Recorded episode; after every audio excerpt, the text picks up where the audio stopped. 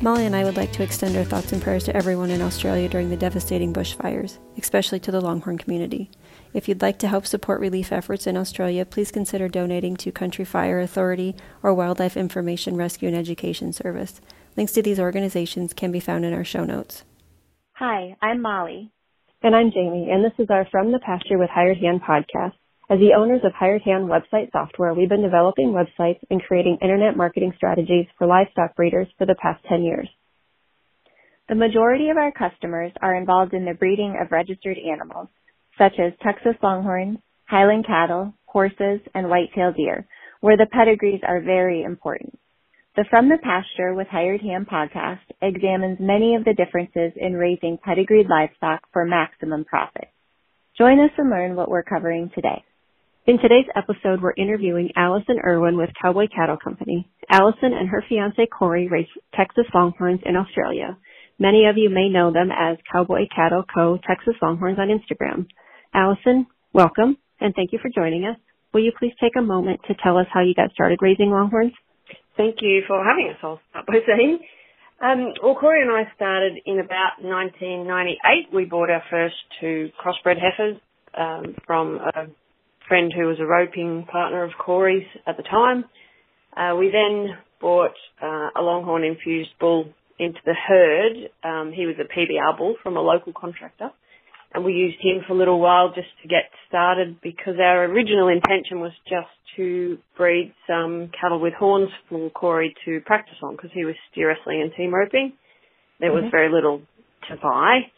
Um, so that got us started with a herd. Uh, later on, we owned a bull who was out on agistment and he got stolen and the replacement was a bull that was registered in America.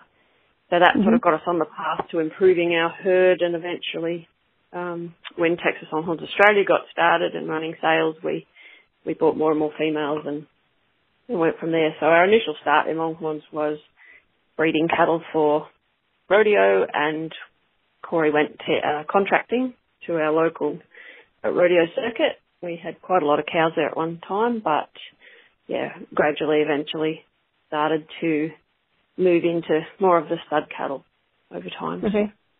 And how how many years ago was that?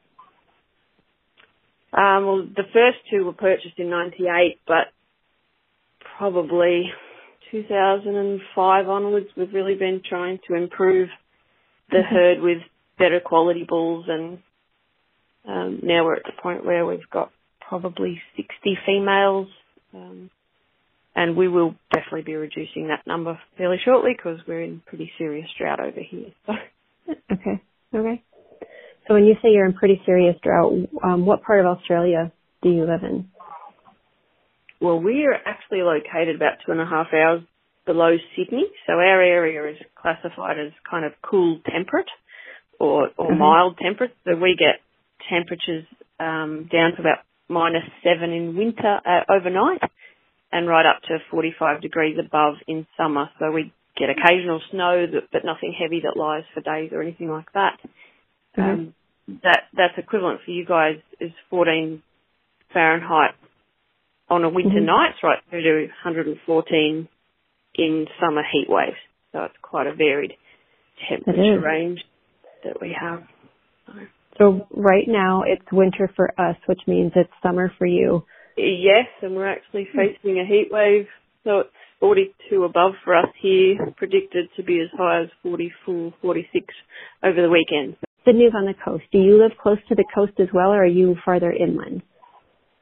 We're a bit inland. We're about two and a half hours from the coast where we are. We do get a bit of an mm-hmm. easterly breeze of an evening, which can be pleasant. It's blowing a lot of smoke in at the moment from the bushfires oh, right. that are burning all up the east coast. So it mm-hmm. looks a bit like Armageddon here at the moment of an evening. I bet. So is it fairly dry or is it more humid for you? Very dry. Very dry. We're okay. really dry heat down here. Yeah, they get they okay. get quite humid up north. So Australia is nearly the same landmass as the US, um, mm-hmm. and we have a huge variation in the climate zone.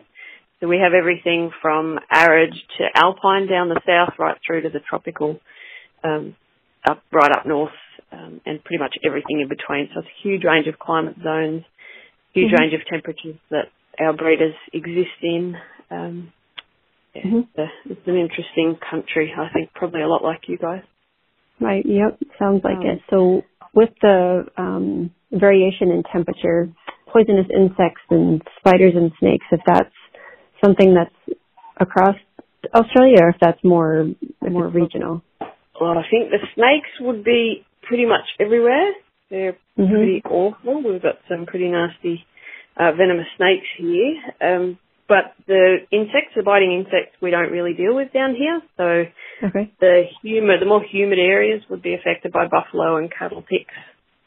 But okay. we don't, luckily, get any of those biting insects and and really horrible parasites.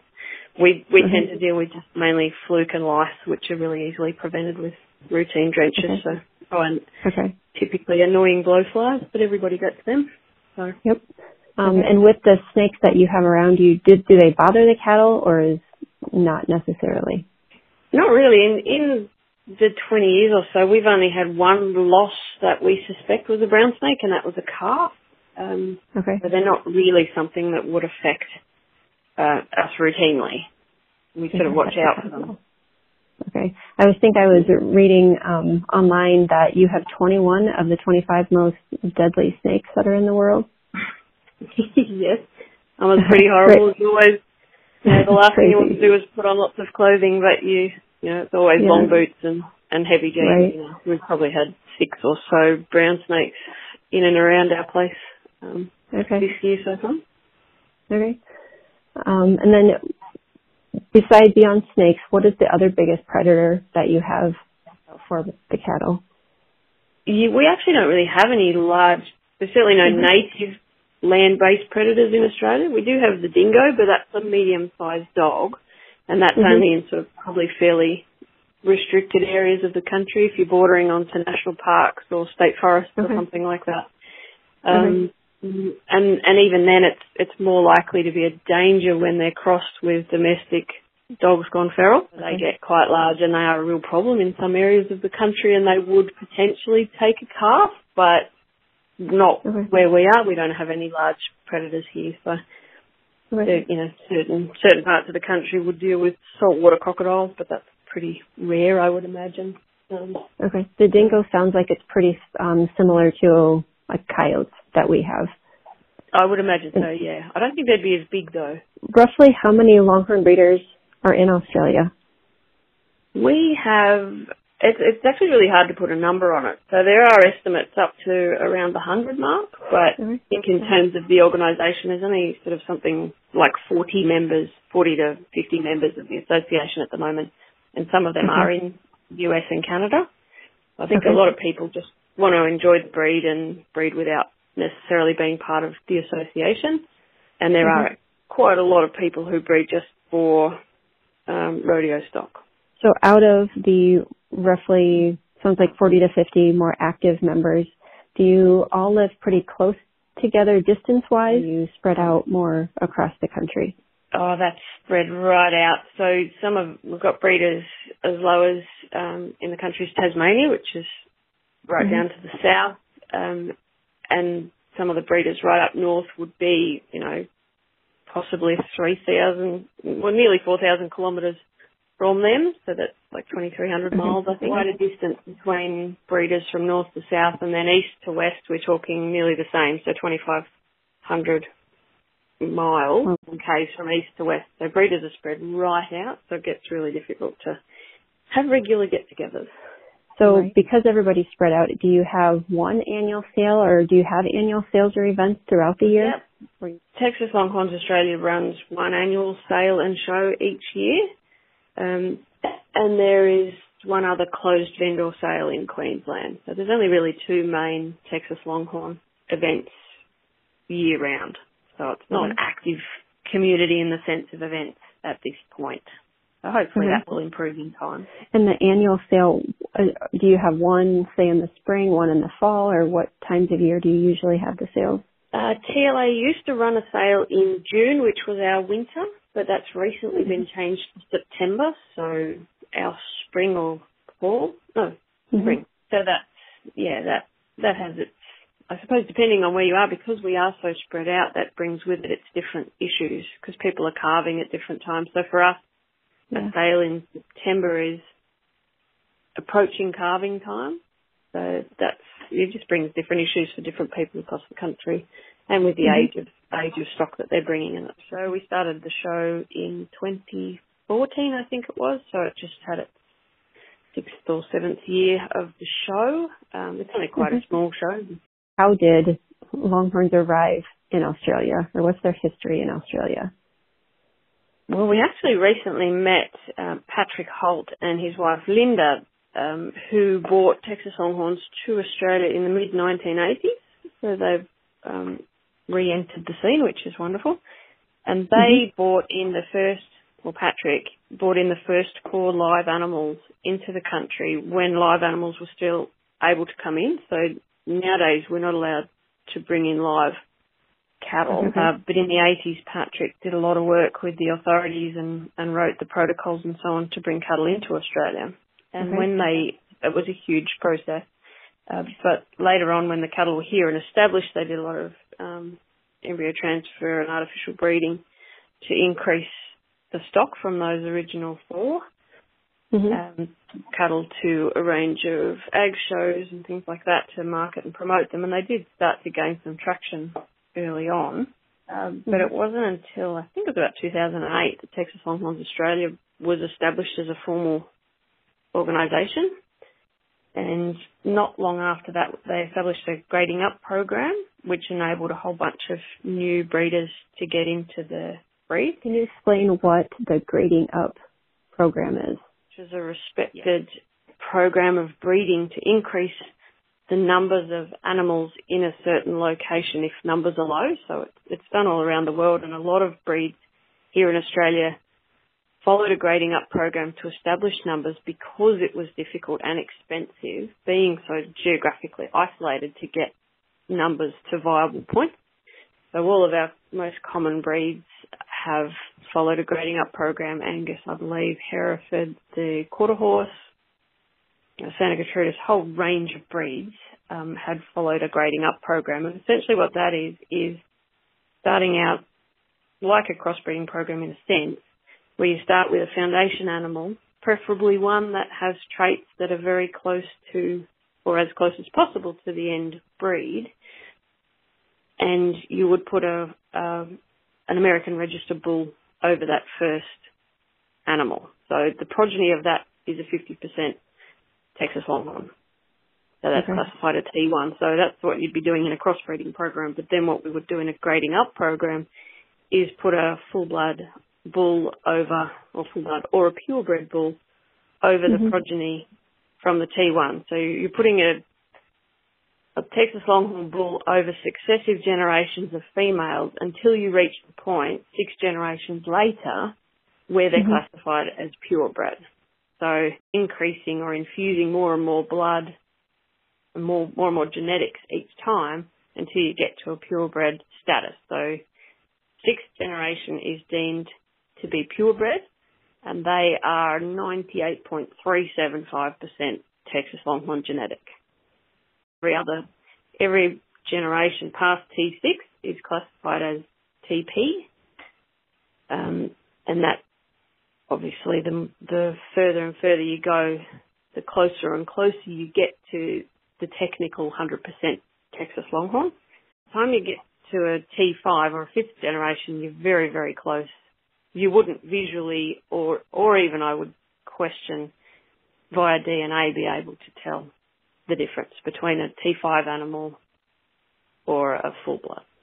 So that the grading up program just let people get into the breed where they previously wouldn't have been able to because there was a very small number of breeders in Australia at the time that had Texas Longhorns and they were largely American registered and they were very, very costly and there was a decent demand for them. So Corey and I would not have been able to get into the breed had it not been for the grading up program. So it was, so it was really valuable at the time. And to be honest, I'm not sure how viable an association would have been without a grading up program. So mm. it's allowed a lot of people you know, passionate breeders like ourselves to get into it and improve. So do you, do you purchase um, genetics from the U.S. or do you, is it mainly just within Australia? Uh, we did early on buy a few cows from outside, but now we sort of maintaining roughly the same female herd, and yes, then we mm-hmm. just purchased genetics from the US. So we're really grateful. Uh, I would mm-hmm. say that for everybody here in Australia. Really grateful for the long term support mm-hmm. of um, Dickinson Cattle Company and a few other breeders. Uh, Charlene mm was an early yeah, provider of genetics. Ross Suva has recently provided us with yep. SAM checks. And I've got to say, from our perspective, Corey and my perspective, we're really grateful to Jonathan and Christina and Keith and Sandy Bents from Timber Ridge Longhorns and Heaven mm. on Earth. Yep, they yep. put a ball through called Tripwire. Um, they they had him cleared for export to Australia. So through that partnership, um, we brought Tripwire across to Australia, and he was great for our herd. And then later on, we had a partnership with Jonathan and Christina in a bull called Beretta 531. So we've got a whole bunch of really exciting cases here um, through that connection. So we haven't dealt yeah. into embryo transfer. There are some people uh, okay. who have brought embryos across, but we just haven't. Like we're really happy with the progress that we're making with uh, with the semen. So Corey does all our own AI, so we're just happy poking along with our that program just by buying the US semen. Is there any advice that you have for U.S. breeders who want to get their genetics into Australia programs? I would probably say mainly to understand the genetics that we already have here, and if they are looking to put bulls through, to possibly put up stuff that we don't already have. So we see a lot of mm-hmm. because we've had drag iron and we've now got um, Rio Grande and a few other sort of well cattle that go back to that. So we're really looking for things that are a little bit more distantly related than some of the more popular bulls at the moment. So just mm-hmm. just really um, talk to breeders. We're always happy to talk to breeders and talk about what people are wanting over here mm-hmm. and help them understand what we already have. So we're just not getting anything that's too closely related. And I suppose just be willing to chat because we've we've been in a position where we've tried to communicate and, and don't always get a reply. So a oh, no is okay. always more welcome than, than silence. Not hearing anything. yep, we love talking to people, so we'd be and people can always contact us. Um, okay. Through our any of our channels. Yep. I know you said earlier that um, people are intimidated by their horns. Is there another um, common misconception about raising longhorns in Australia? I think yes. Um, in one sense, I know people disagree with me. In terms of within the breeding community, there's there is a bit of a, a perception that full blood cattle, as in the American registered cattle, are better and more valuable cattle than the graded purebreds or those that mm-hmm. came up through the grading up program. So mm-hmm. this is our our opinion because there's um, they're visually and genetically identical, and it's there's an ongoing debate even in America about introduced genetics. So we've from our perspective at Cowboy Cattle Company, tend to prefer to look at the actual quality of the animal rather than the certificate, whereas there's a bit of a push here to buy full bloods based on their grade rather than the quality of the animal. So mm-hmm. we would rather, you know, structurally and structurally correct animals that are performing as they should rather than mm-hmm. one that's got a certificate that registers it in America. So that, mm-hmm. I mean, that's our personal point. I know people will disagree with it, and that's fine. But in terms of the bigger challenges with the breed in the wider community, absolutely can be difficult. Um, the perception of the breed over here is, I think, generally poor, and I, I'm not sure whether it's the same over there, but I think a lot of people have been exposed to animals that have only been bred for rodeo. They're probably more common than the quality stud stock around the place. So the animals that have been bred only for their horns and perhaps not as well raised have contributed to a perception that the breed is not a commercial or viable option for people. Um, I think we're starting from a really low base in that sense. So people don't really know or understand what the breed has to offer. And mm-hmm. in that sense, there's a lot of marketing required and consistent. You know, all of the breeders in the country need to be on the same page, producing the same quality of stock, and then able to market quality animals so that mm-hmm. that perception will gradually improve. It's um, yeah, I think that that sort of comes back to a point about education. So I'd really like to see more education mm-hmm. on, on people that are new to the industry here as to what the breed can be, so that our right. baseline is improving as well as our top end cattle. Mm-hmm. Is it do you do you and Corey do you take your animals to so what we have here would be FFA and it's groups um, that's groups in high school who are interested in ag. Um, do you do you take your cattle to those kids or have those kids come out to the farm to try to get them educated to start, I guess, educating them at a younger age? Or is that, do you not have those groups there? There are a few, like agriculture, agricultural programs through high schools are sort of more focused in some of the regional areas. Um, so there are a few ag colleges around here, and it is something. It's a good point. It is something we probably could do more of. Mm-hmm. Um, we have taken cattle to field days and various different promotional events around place, and it and that understanding of the perception of the breed comes from those those field days that we've been out. So people will either walk past and say, "What do you want them for?"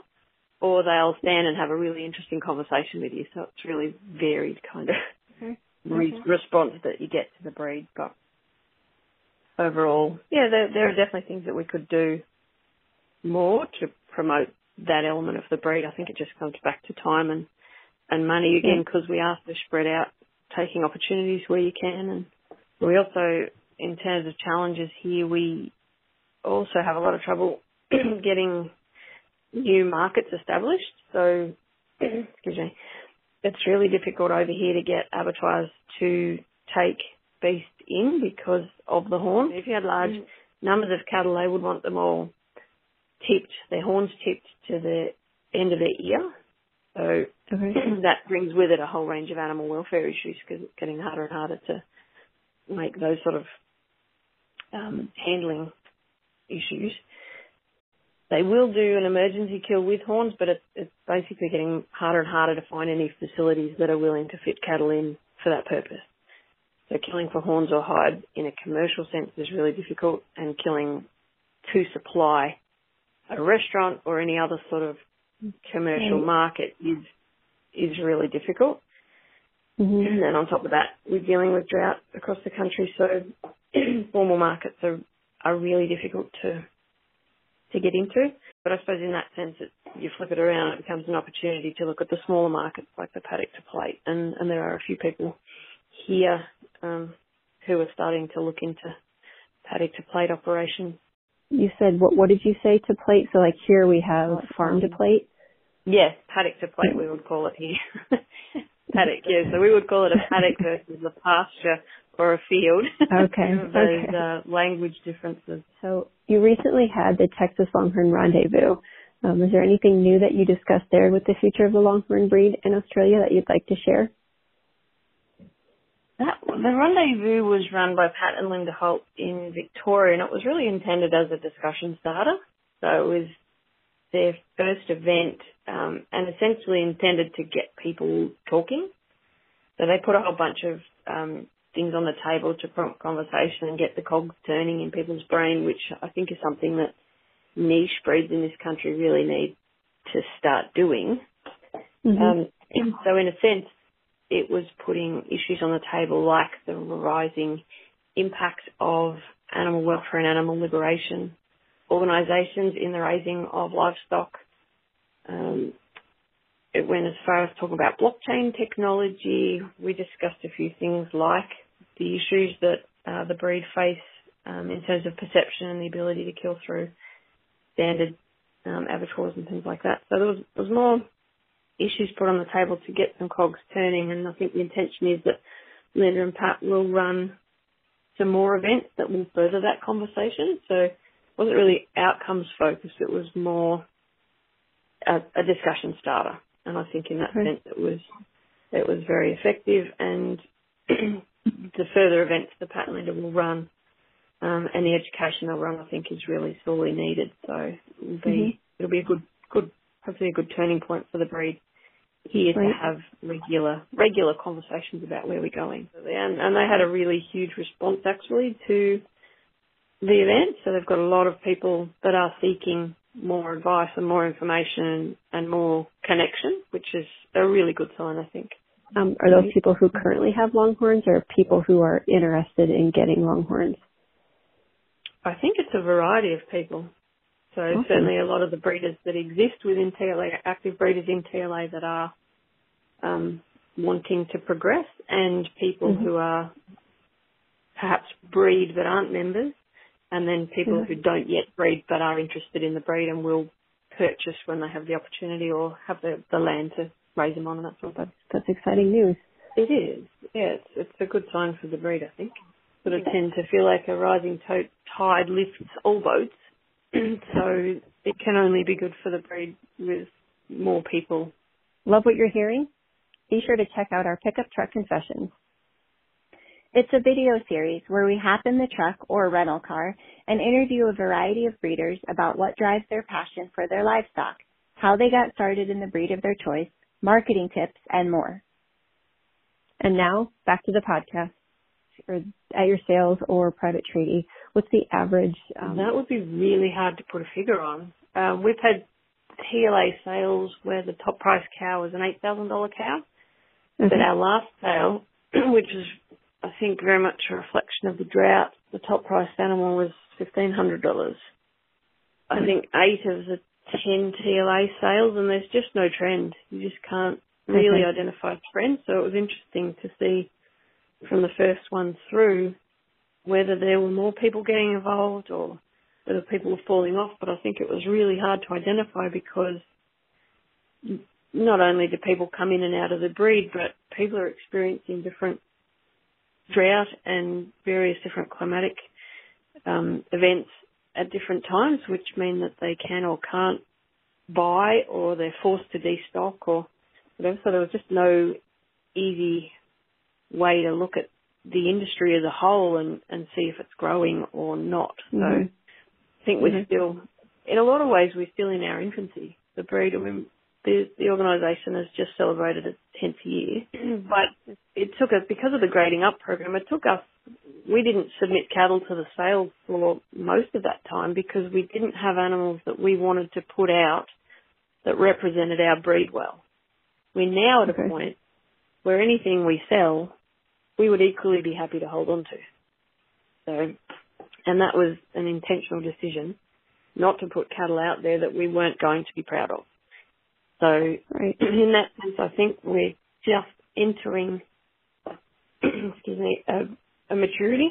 Uh, there is opportunity for a whole bunch of growth and, well, it's establishment and then growth, I think. We're probably really just at a phase where we're establishing Yep. Breeders, there are several new breeders that are keen to and look like they'll be around long term, which is a good thing. Whereas earlier on we had people coming in and and leaving.